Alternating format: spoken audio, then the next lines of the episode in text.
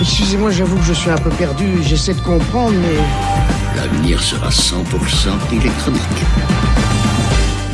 Mi-août, dans la torpeur de l'été, le journaliste américain Ryan Gallagher, qui écrit pour le site The Intercept, a poussé un coup de gueule, alors qu'il enquêtait sur le lancement par Google d'un moteur de recherche taillé sur mesure pour la censure chinoise.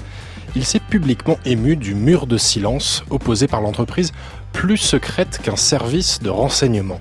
Il y a quelques années, la doctrine de Google était Don't be evil, ne pas faire le mal. Désormais, c'est Do the right thing, faire le bien. Et c'est parfois ne rien dire, particulièrement quand on s'aventure dans les territoires non cartographiés de la Silicon Valley.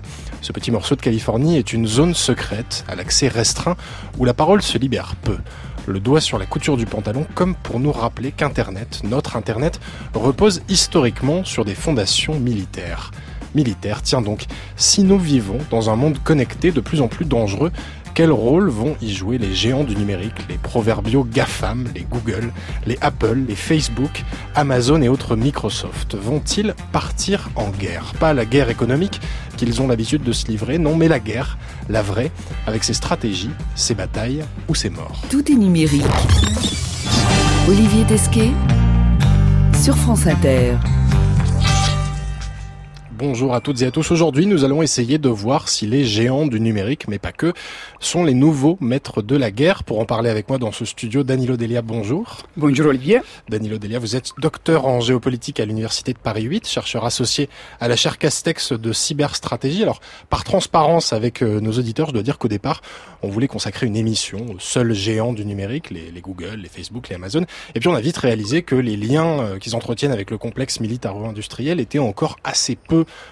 étudié. Du coup, on a souhaité élargir un peu le périmètre et bien nous en a pris puisque nous allons voir qu'ils sont loin d'être les seuls à affectionner le treillis. Alors avec vous, Danilo Delia, on va d'abord essayer de, de, définir un peu les, les, contours de la guerre parce que c'est pas forcément facile dans un monde de plus en plus euh, gazeux. On évoquera aussi l'articulation de plus en plus forte et complexe entre la puissance publique d'un côté et le secteur privé de l'autre. Et puis dans la deuxième partie, nous nous intéresserons de plus près au GAFA et on parlera d'intelligence artificielle, de laboratoires de recherche, l'occasion de faire un crochet par les États-Unis pour évoquer une collaboration très contestée de Google avec le Pentagone.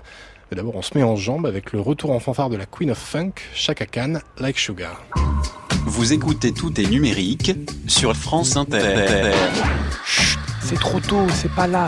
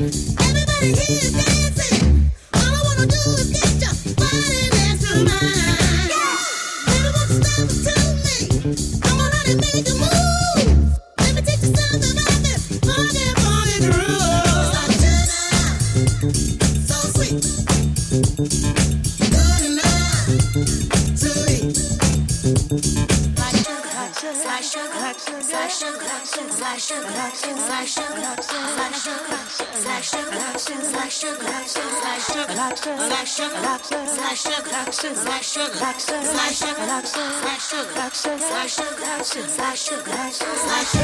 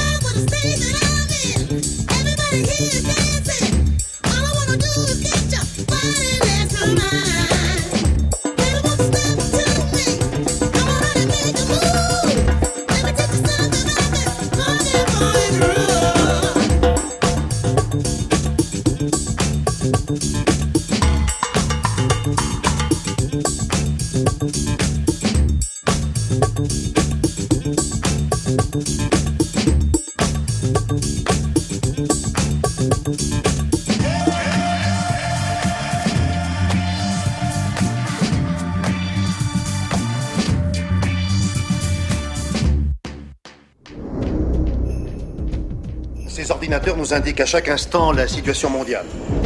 Tout arrive dans cette pièce et ensuite passe sur l'ordinateur Whooper. Whopper, qu'est-ce que c'est? Eh bien, le Whopper pense la Troisième Guerre mondiale en permanence. Il a pour fonction d'inventer tous les jeux de guerre possibles en utilisant toutes les informations sur les cas de figure mondiaux. Il dénombre les morts, évalue les dégâts et cherche les moyens d'améliorer ses bref, scores. l'important c'est que les décisions clés de toutes les formes possibles de guerre nucléaire ont déjà été pensées par le. Si je vous comprends bien, cet engin d'un milliard de dollars est en définitive laissé à la merci d'hommes qui tournent une petite clé. C'est exact, oui. Et dont le, le seul défaut est d'être humain. Mais en un mois, il serait très facile de les remplacer par des relais électroniques et on élimine l'homme du circuit. C'était Whopper pour War Operational Plan Response, le super calculateur du film War Games, qui en 1983, en pleine guerre froide, racontait comment un hacker adolescent était sur le point de déclencher la troisième guerre mondiale. Je suis avec mon invité, Danilo Delia, docteur en géopolitique à l'université de Paris 8, chercheur associé à la chaire Castex de cyberstratégie. Alors, Peut-être qu'on pourrait commencer par, euh, par déminer un peu le terrain, si je puis dire, en, délimitant le, sujet. Euh, dans le monde dans lequel on vit, qui est un monde en, réseau, on le répète un peu ici euh, chaque semaine, la, la, frontière entre la sécurité euh, et la défense, entre la protection et l'attaque, cette frontière n'est pas toujours très nette. Est-ce qu'il y a un flou conceptuel quand on parle de conflit dans le milieu numérique? Donc euh, oui, euh, pour euh, donner un périmètre, mettre en contexte les conflits numériques, je pense qu'il faudrait ajouter aussi deux autres éléments au monde dans lequel on vit. Donc c'est un monde effectivement numérique, ou tout numérique, mais en plus de ça, par rapport en 83, donc à l'époque de, la guerre froide, de, du film War Games, il y a deux autres aspects qui vont s'ajouter. Donc voilà, les menaces, ils sont changé. On est plus dans un contexte où il y a des menaces purement militaires, où l'affrontement entre deux champs euh, politiques c'est très très bien délimité. D'un côté euh, euh, l'Union soviétique, l'autre le bloc occidental. À cela, on, voit des autres menaces, que ce soit la criminalité, que ce soit la cybersécurité et aussi quand même le terrorisme. Et à cela, il s'ajoute deux facteurs interliés, interdépendants, qui rendent le contexte géopolitique complexe. Donc d'un côté, les changements à niveau économique avec la globalisation tant euh, de l'économie, mais aussi quand même des opérateurs de, notre, de notre, notre vie, ce qu'on appelle opérateurs euh, d'importance vitale, qui deviennent de plus en plus privés. Donc il y a un changement à nouveau dans le contexte géopolitique. Et de l'autre côté, effectivement, la numérisation de nos vies, donc avec des acteurs aussi qui viennent du secteur privé et avec l'interdépendance des systèmes et des réseaux. Donc, euh, pour répondre à votre question, euh, est-ce qu'il y a un flou conceptuel? Il y a un, un flou conceptuel parce qu'on se trouve dans un monde complexe ou même les conflits numériques hein, du genre voilà les attaques hein, qu'on peut citer depuis euh, 2007 avec les attaques vis-à-vis -vis des réseaux étatiques aussi euh, privés comme en Estonie. On a des, difficultés à cerner d'où vient la ré réelle motivation. Donc, pour citer le cas de l'attaque en 2017 hein, contre les systèmes d'information en Estonie, on a retrouvé plus de 50 pays qui ont participé, donc, hein, où les systèmes d'information des 150 pays, ils ont participé sans avoir vraiment euh, avoir trouvé quelqu'un avec les mains dans le sac. Donc voilà. Mmh. Euh, du coup, est-ce que ça change un peu le, le, le paradigme de la guerre? Parce que on voit dans War Games, on est effectivement comme ça toujours un peu à, à l'aube euh, d'une hypothétique troisième guerre mondiale. Aujourd'hui, avec euh, des attaques informatiques dont il devient de plus en plus difficile d'identifier euh, l'auteur, etc. Euh, Est-ce que ça devient plus complexe de, de protéger les infrastructures d'un pays et donc de protéger in fine un pays? Est-ce que tout ça finalement change totalement notre perception de ce que devrait être la guerre? Oui, donc euh, là, à nouveau, la, la, question qui rend plus difficile à, à percevoir bien les attaques, c'est euh, déjà l'interconnexion de nos systèmes d'information qui ne euh, correspond pas aux frontières des nations. Donc là, on arrive aussi à, à, à mettre en question les, les, nos schémas logiques de, de, la guerre, ouais, de la souveraineté C'est plus pays contre. Ouais. C'est plus pays contre pays, même à, à l'intérieur du pays. à nouveau, nos infrastructures, les transports, l'énergie, les opérateurs télécoms, euh, dans un monde global, ils sont interconnectés, ils sont des filières euh, à l'international, c'est qu'ils seront aussi euh, très complexes individuer les limites euh, de l'intervention étatique dans un monde où il n'y a plus la souveraineté et les, limites territoriales d'intervention d'un État. Il doit quand même être en coopération compétition, on va voir de la suite, avec du secteur privé qui participe à plan euh, de la structuration euh, des enjeux de, de, cybersécurité et de cyberprotection. Alors, dans votre thèse, vous, vous évoquez euh, une sorte de glissement, de, vous appelez ça de la guerre froide à la guerre cool, alors qui est un, une terminologie que vous empruntez au, au journaliste américain David Rothkopf. C'est quoi exactement la, la guerre cool? Oui, la guerre cool, c'est un, il y a plus d'affrontements militaires sur le terrain avec des morts. Il y a plutôt voilà des un petits conflits où on intervient plutôt avec là de la euh, de la désinformation, avec des, des attaques d'espionnage, on récupère des informations, mais on n'est plus dans les conflits durs, si on peut dire comme ça, euh, sur le terrain militaire, militaire entre euh, entre deux pays et deux armées qui répondent hein, au ministère de la Défense. Alors effectivement, on est à nouveau dans ce flou où, euh, avec une multitude d'acteurs euh, qui ne correspondent plus à l'armée traditionnelle, avec voilà, des, un, en uniforme, c'est difficile voilà, percer les, les, frontières entre qui participe à quel moment euh, dans ces conflits.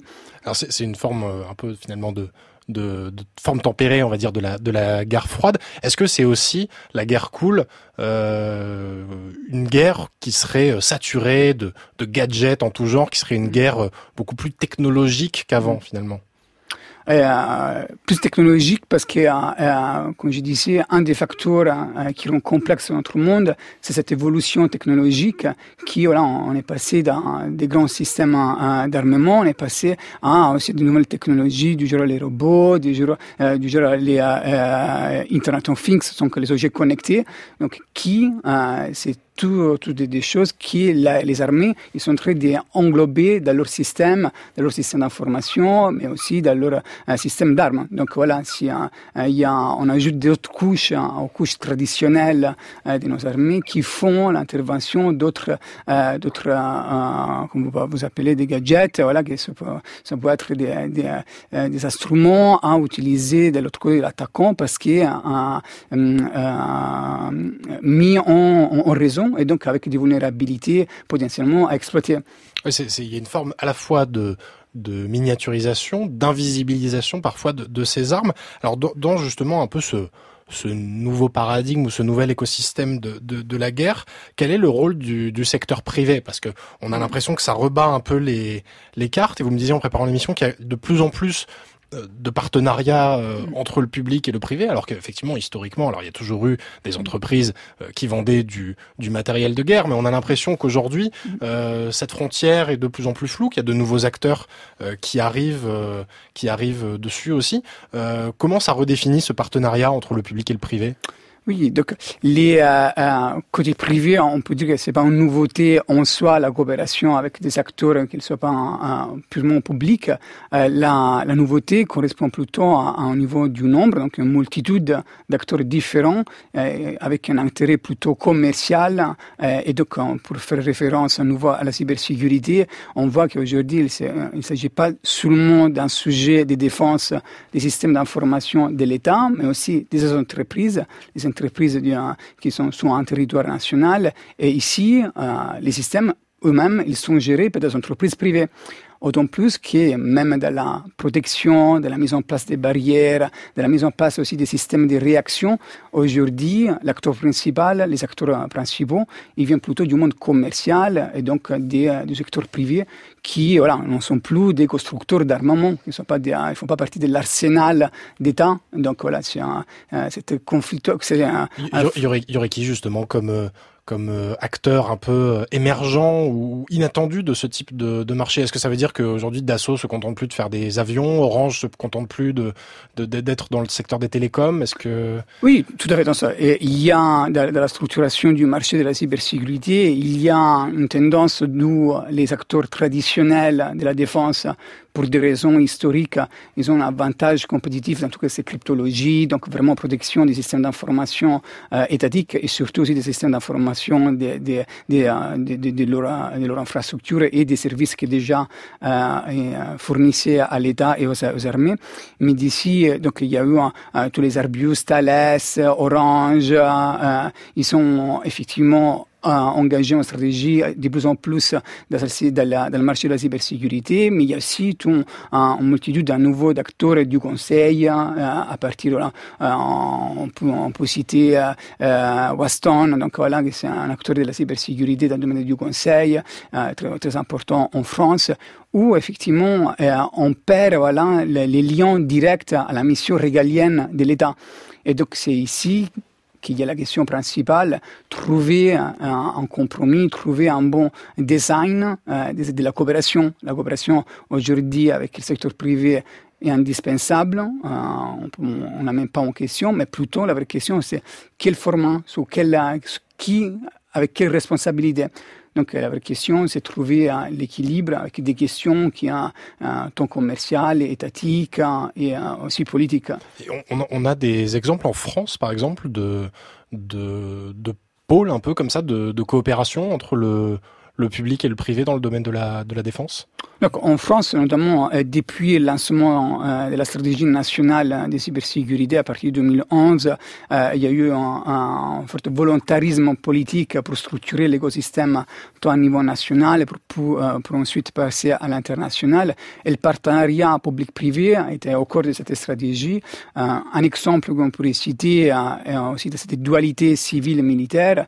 on peut le retrouver en Bretagne, où il y, a la, où il y a eu la mise en place depuis fin 2014, début 2015, euh, d'un pôle d'excellence en, cyberdéfense qui montre très très bien voilà, euh, les partenariats à niveau multiscalaire. On, on, retrouve qui à l'intérieur de ce pôle d'excellence en Bretagne Donc, il y a à nouveau des grands industriels, les mêmes mentionnés auparavant, donc les grands industriels de la, de la défense, Thales, Arbius Defense Space, mais aussi Nokia, Orange, Naval Group, mais aussi quand même des centaines de PME qui elles travaillent sur la, cybersécurité et le but du pôle est structuré sur trois acteurs, la recherche et le développement, euh, les, la formation et la politique industrielle. Le tout chapeauté par la, la région en coopération avec le ministère de la Défense qui notamment en Bretagne euh, pour euh, s'appuyer sur un écosystème euh, d'écoles des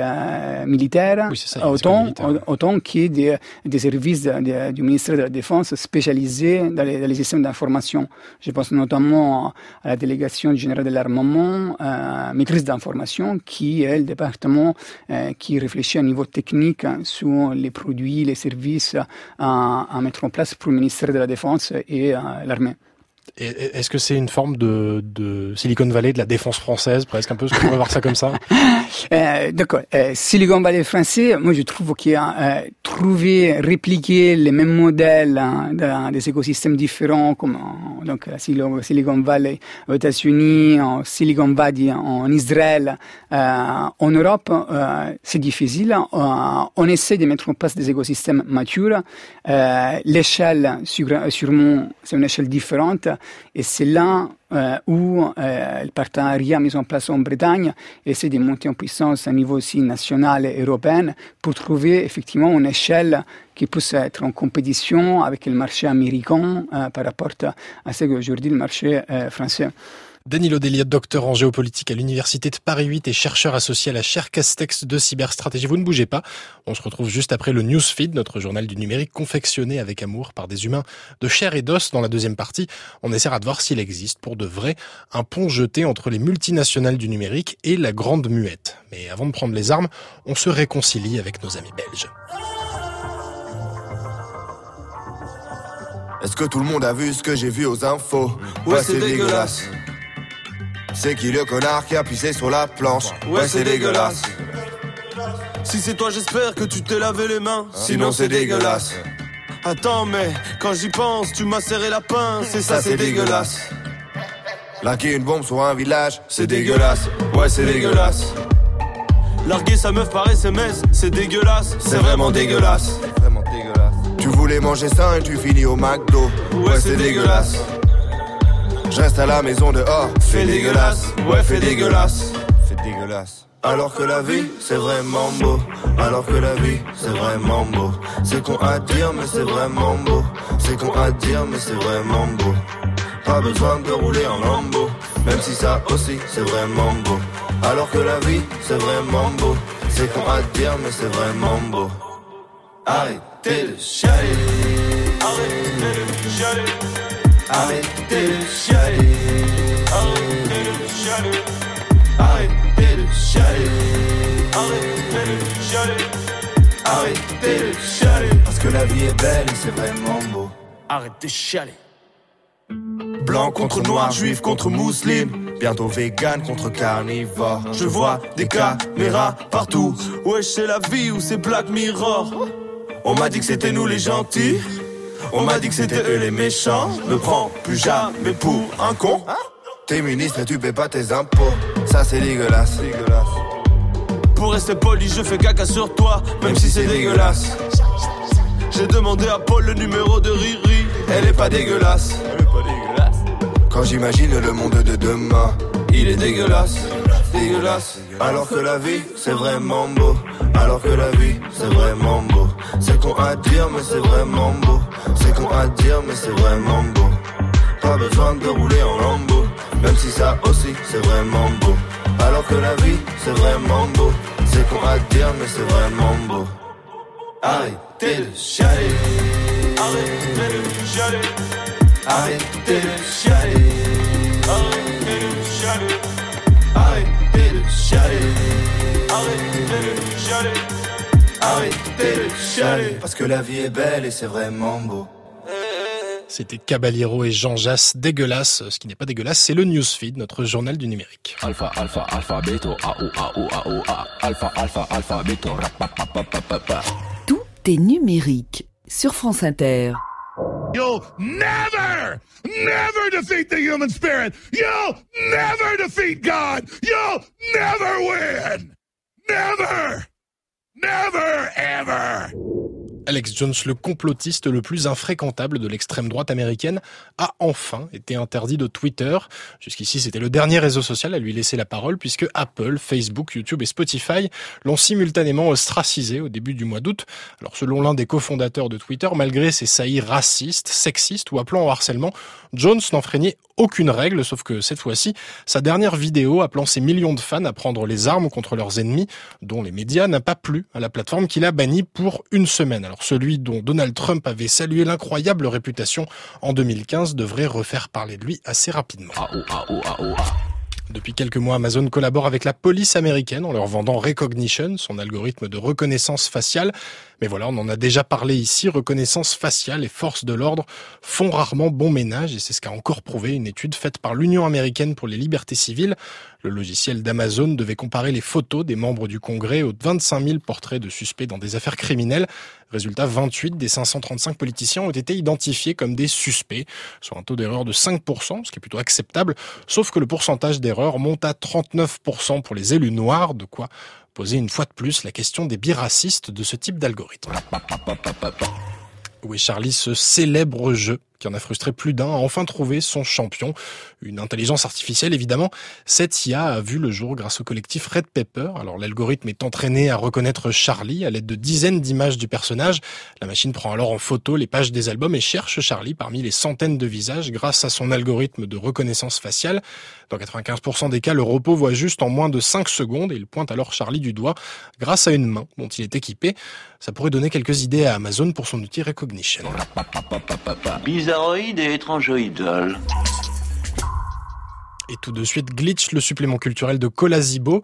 Pour ce sixième épisode, Cola, vous allez nous présenter un artiste urbain qui a pris la ville de Vancouver au Canada comme terrain de jeu. Oui Olivier, son pseudonyme c'est High Heart et il transforme la rue en espace ludique. Les passants viennent s'insérer dans des œuvres interactives qui nous invitent à réfléchir à nos névroses numériques. Avec ses pochoirs, il interroge une société où la technologie est la seule solution apportée à des problèmes politiques. Euh, les œuvres de High Heart sont comme des bonbons de digital detox. Avec lui, toutes nos addictions sont passées au crible de sa bombe de peinture et il pointe comment faire l'amour voyager ou s'ouvrir aux autres n'a plus la même saveur lorsqu'on est scotché au portable.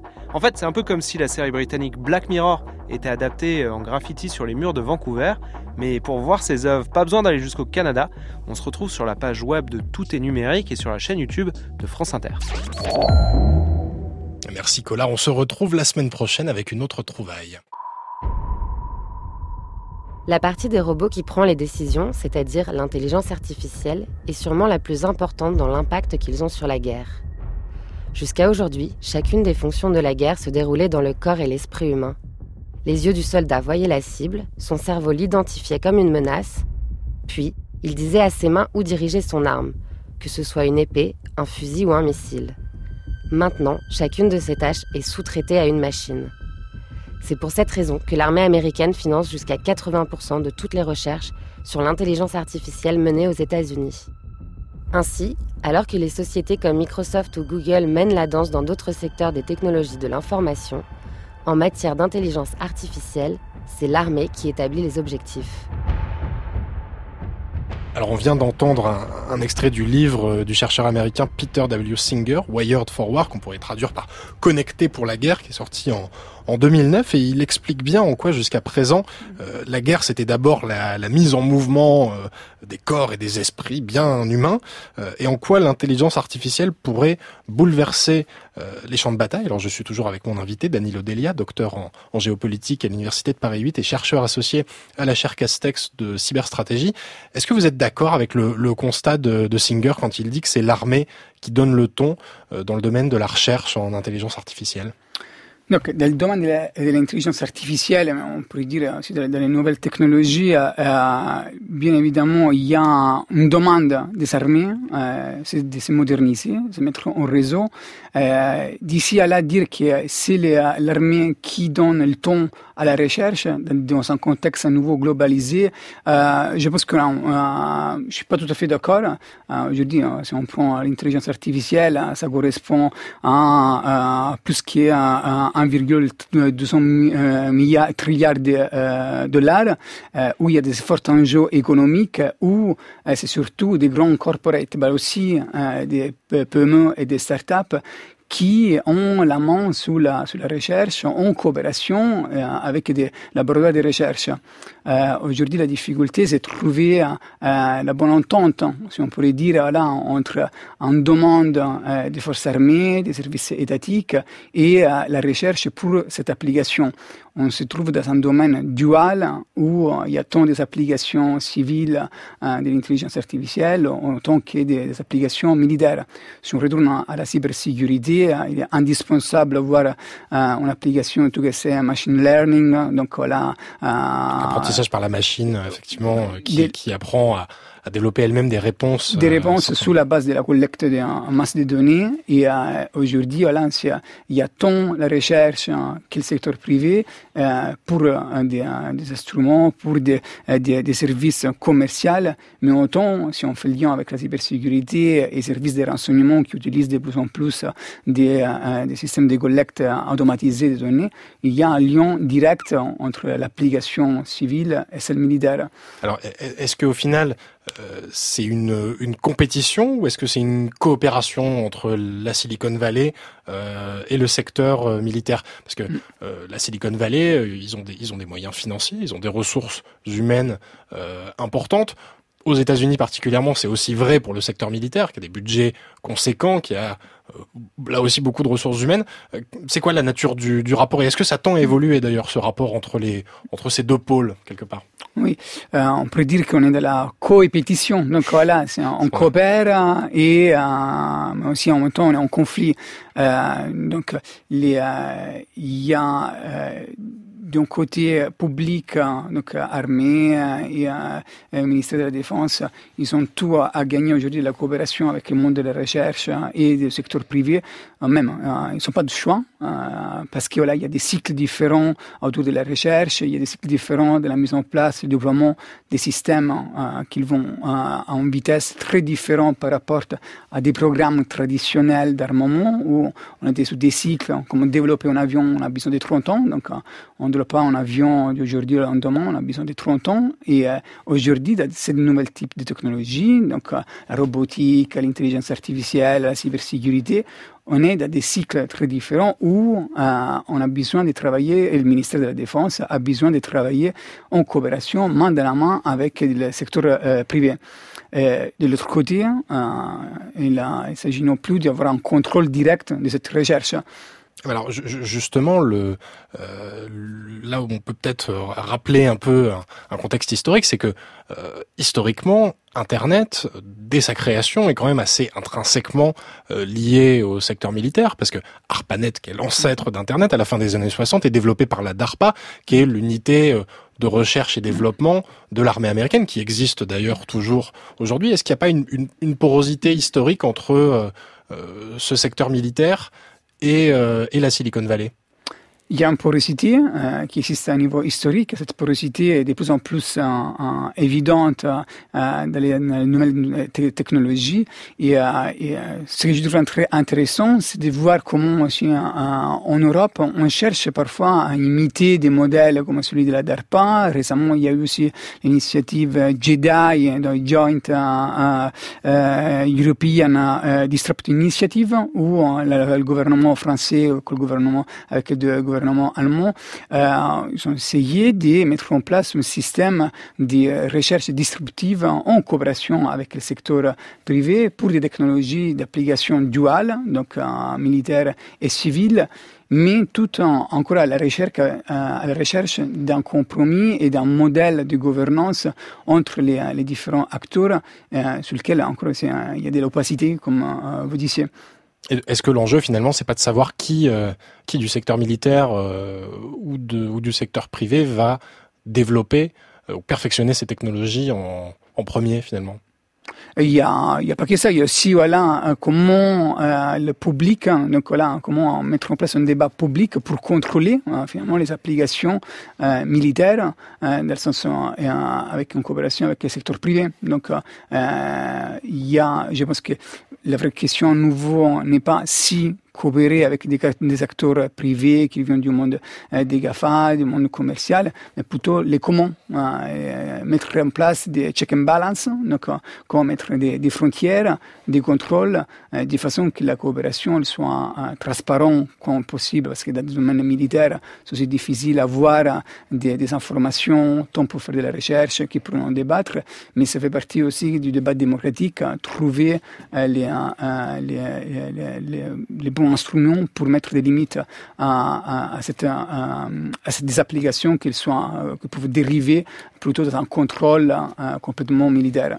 Alors c'est peut-être l'occasion de rappeler aussi qu'en 2015, euh, les militaires américains ont installé une unité de recherche expérimentale qui s'appelle euh, DIUX pour Defense Innovation Unit Experimental à Mountain View, juste en face de l'immeuble PR55 de, de, Google. Alors vous parliez, Danilo Delia, de fixer des limites. Et puisqu'on parle de cette porosité entre le public et le privé, c'est le bon moment pour partir tâter le pouls de l'étranger. Ouvrez votre navigateur, agrippez votre joystick, c'est la séquence extranet. Allô, monsieur l'ordinateur.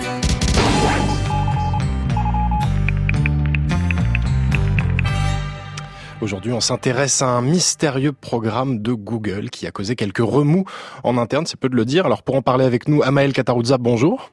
Bonjour. Alors Amael Katarouza, vous êtes enseignant-chercheur aux écoles de Saint-Cyr-Poitiers. Euh, donc on voulait parler avec vous de, de, ce projet, enfin de cette coopération entre Google et, le Pentagone euh, dans le cadre d'un projet qui s'appelle le projet Maven, qui était jusqu'ici tenu secret et dont on a appris l'existence il y a quelques semaines.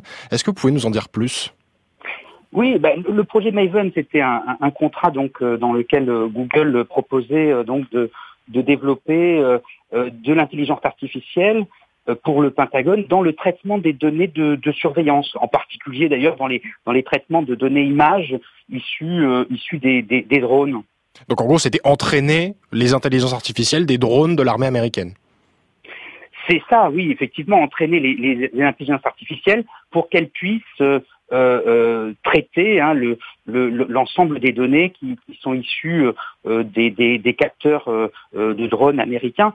Et c'est vrai que c'est un enjeu assez, assez important parce que ces données sont, sont gigantesques et aujourd'hui le traitement humain, en tout cas, semble insuffisant pour, euh, pour traiter l'ensemble de ces données.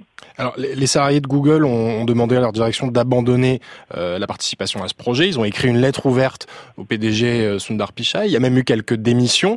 Pourquoi y a-t-il une telle opposition finalement en interne? Bah, il y a eu une opposition en interne tout simplement parce que, euh, alors il faut d'abord lire la pétition, hein, euh, le texte est, accessible en ligne, les salariés de Google euh, évoquaient des questions éthiques, notamment le fait que les intelligences artificielles puissent gérer et quelquefois catégoriser des données issues de, de, de, de d'événements privés. Hein. il y avait le, la crainte pour ces salariés que l'image publique de Google soit, soit également atteinte. Donc euh, ça, c'était, je dirais, les arguments qui ont été avancés par euh, par les salariés dans la pétition. Moi, je pense aussi qu'il euh, faut bien comprendre une culture d'entreprise chez Google qui est tout à fait particulière et qui est assez éloignée, hein, effectivement, de de cette de cette de cette question militaire la culture d'entreprise de Google, hein, c'est une culture qui euh, est issue, euh, si on prend l'histoire de Google, de la contre-culture hippie, euh, avec tout un tas de, de, de, de spécificités dont, qui sont mises en avant par, par Google, l'esprit collaboratif, et puis le, le mantra hein, qui résume un petit peu l'action la, de Google, qui est Don't be evil, ne pas faire le mal. Hein, L'idée que finalement Google apporte des solutions un petit peu universelles pour, pour le monde. Voilà, je pense que c'est c'est aussi, ça a sûrement joué hein, dans, euh, dans, dans ce, cette réaction des salariés de Google. Merci beaucoup, Amael Katarouza, pour ces éclaircissements et à bientôt. Merci.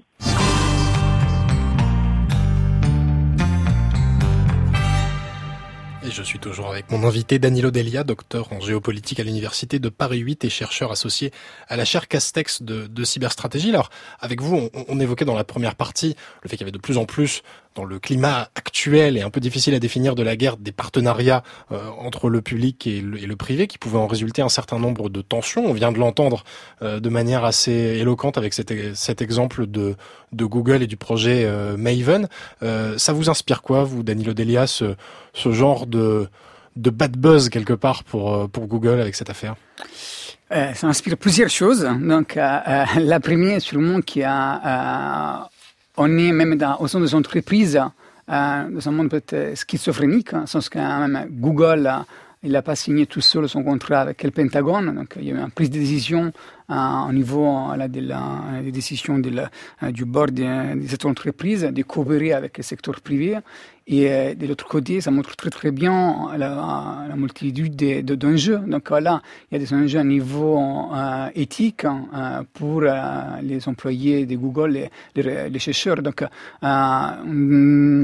toute euh, récente recherche a montré que 50% euh, des, euh, des, plus importants chercheurs en intelligence artificielle sont embauchés par Google. Donc ça montre quand même l'importance de cette entreprise dans ce domaine. Et de l'autre côté, il y a aussi les enjeux économiques. Donc voilà, c'est avoir une prédominance dans les marchés de l'intelligence artificielle. Ça demande aussi parfois en coopération avec le secteur public pour l'aide, voilà, un soutien à l'international. Et à nouveau, toujours entre euh, les enjeux politiques et économiques, pose aussi la question à nous, en tant qu'Européens, et de la dépendance aujourd'hui par des acteurs économiques, de ces géants économiques qui sont américains d'abord, même si heureusement il y a des fuites, il y a des employés qui ont... parce que si, si demain l'armée américaine développait une dépendance particulièrement forte mm. à Google, il faudrait opérer une, une, mise à niveau du côté du côté européen ou du côté français pour continuer à, à, rivaliser quelque part ou en tout cas à, rester à rester un peu dans, dans, la, dans la compétition. Alors en préparant cette émission, je lisais un, un article qui expliquait qu'en juin, le Pentagone a officiellement inauguré son laboratoire de recherche en, en intelligence artificielle qui, qui s'appelle le Joint Artificial Intelligence Center, hein, le JAIC. Il y a beaucoup de sigles dans cette dans cette émission. Bon, c'est l'armée, ça s'y prête. Alors est-ce que finalement, euh, alors c'est dans les tuyaux depuis longtemps, mais est-ce que c'est une forme de réponse indirect euh, à ce scandale euh, Google euh, Maven, justement un moyen de résoudre le conflit idéologique entre les entreprises privées qui sont soucieuses de, leur image et un état-major militaire qui a besoin de, solutions. ça fait partie des réponses. les, les, chercheurs, le monde académique, le secteur privé, il, le public, l'administration publique et notamment les militaires ont besoin de communiquer. Euh, euh, en cassant des, silos plutôt de la, de la, construction, de la mise en place de certaines passerelles, donc comme l'initiative que vous avez mentionnée, qui effectivement, euh, en mettant en place ces passerelles entre les différents acteurs, finalement, on pourrait arriver à la mise en place et à un débat public euh, sans la participation des différents acteurs, différents parties prenantes, et si on reste quand même dans la, euh, la, chacun dans leur périmètre, euh, surtout côté de la défense leur, del secret. Euh, c'est nos démocraties qui vont perdre euh, de, la, de ces enjeux aussi quand même euh, d'importance politique et sociale. Mais pour revenir et pour terminer sur l'affaire Google, à nouveau, côté, pas tous les chercheurs ils sont d'accord sur cette fuite d'informations concernant les employés de Google, parce que de l'autre côté, il y a un jeu, la, la compétition avec les grandes puissances aujourd'hui, la Russie, la Chine, où euh, cette question de coopération publique-privée, il prend une autre forme. Donc voilà. Est-ce que c'est aussi une forme de, de, course aux armements avec d'autres puissances euh, euh, étrangères qui elles aussi ont des, des leaders du numérique hein? Vous avez en Chine, on a des, des Alibaba, des Tencent, etc. Qui, qui, qui, coopèrent eux avec les avec les autorités. Donc est-ce est-ce que c'est aussi effectivement un moyen de de de, se, de garder le, le rythme face à des face à des des rivaux, des concurrents? À ah, nouveau, c'est euh, les enjeux, ils ne sont pas que techniques euh, et technologiques, il y a aussi un nouveau un, un ensemble d'enjeux, dont aussi la question de la compétition avec euh, les conflits à niveau plutôt géopolitique, militaire. Il rentre euh, sûrement euh, dans, dans, dans, ces cadres. Et aujourd'hui, à, nouveau, pour retourner à la question de la, de la, de la guerre cool, l'entrée et la, la, compétition entre même les, les centres de recherche à niveau international, il entre dans ce contexte, dans ce contexte de conflit. Voilà, et là, il y a aussi un, nouveau enjeu économique, la prédominance des acteurs euh, sur le monde commercial.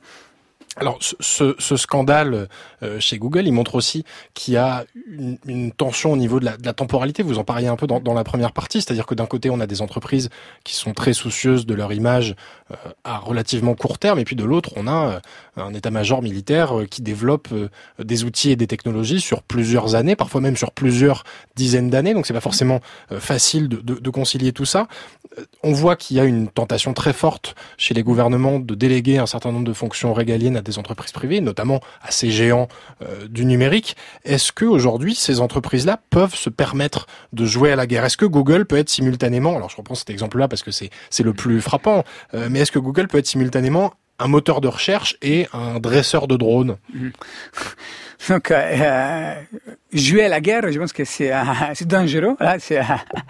Et c'est quand même une décision tant euh, interne à l'entreprise, mais surtout quand c'est un enjeu politique euh, majeur. Euh, Aujourd'hui, euh, on a besoin à nouveau d'un débat. Il y a aussi quand même les autorités politiques. Ils font y ait mettre des limites, des contrôles à, ces entreprises qui ont à nouveau des, si on parle de Google, c'est un collecte de données, mais aussi l'envie d'aller sur les drones, sur l'intelligence artificielle, Facebook et Amazon, c'est aussi le même cas. Parce que j'ai, on, peut citer l'exemple d'Amazon très brièvement parce qu'on on arrive malheureusement au bout de, de, de l'émission. Euh, Amazon a remporté par exemple en 2014 un contrat à 600 millions de dollars pour gérer le cloud de la CIA. Ils ont candidaté à un appel d'offres récemment euh, du Pentagone pour la même prestation de service pour plusieurs milliards de dollars. On voit que ces entreprises-là commencent à arriver sur ce sur ce secteur Ils commencent, ils sont déjà dedans. Donc voilà, c'est un, un, nouveau, c'est un, un nom d'alimenter cette conscience publique euh, d'une façon plutôt générique dans un monde tout numérique, euh, quel est euh, le contrôle qu'on a envie d'avoir sur nos identités numériques et sur nos données. Merci beaucoup Danilo Delia, docteur en géopolitique à l'Université de Paris 8 et chercheur associé à la chaire Castex de cyberstratégie. Hein, merci de nous avoir guidés à travers ce champ de mine et on n'en est probablement qu'au balbutiement.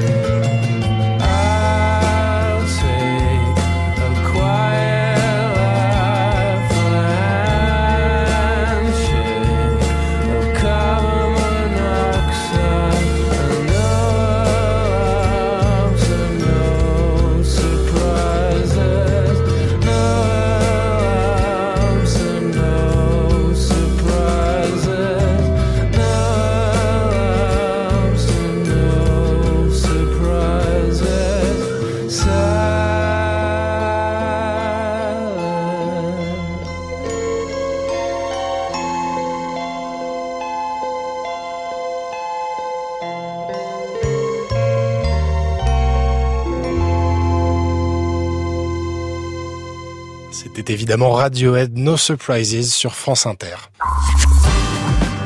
Merci à tous de nous avoir accompagnés dans cette incursion en territoire ennemi. Vous pouvez évidemment retrouver le podcast de cette émission sur franceinter.fr. À la réalisation aujourd'hui Clément Nouguier, à la technique Antoine Gomez, programmation musicale Thierry Dupin. C'est Dylan Beiner qui m'a aidé à préparer cette émission. Nous on se retrouve la semaine prochaine autour d'une nouvelle et dernière question qui poursuivra la discussion entamée aujourd'hui. La cyberguerre est-elle une nouvelle guerre froide? D'ici là, n'oubliez pas de déconnecter.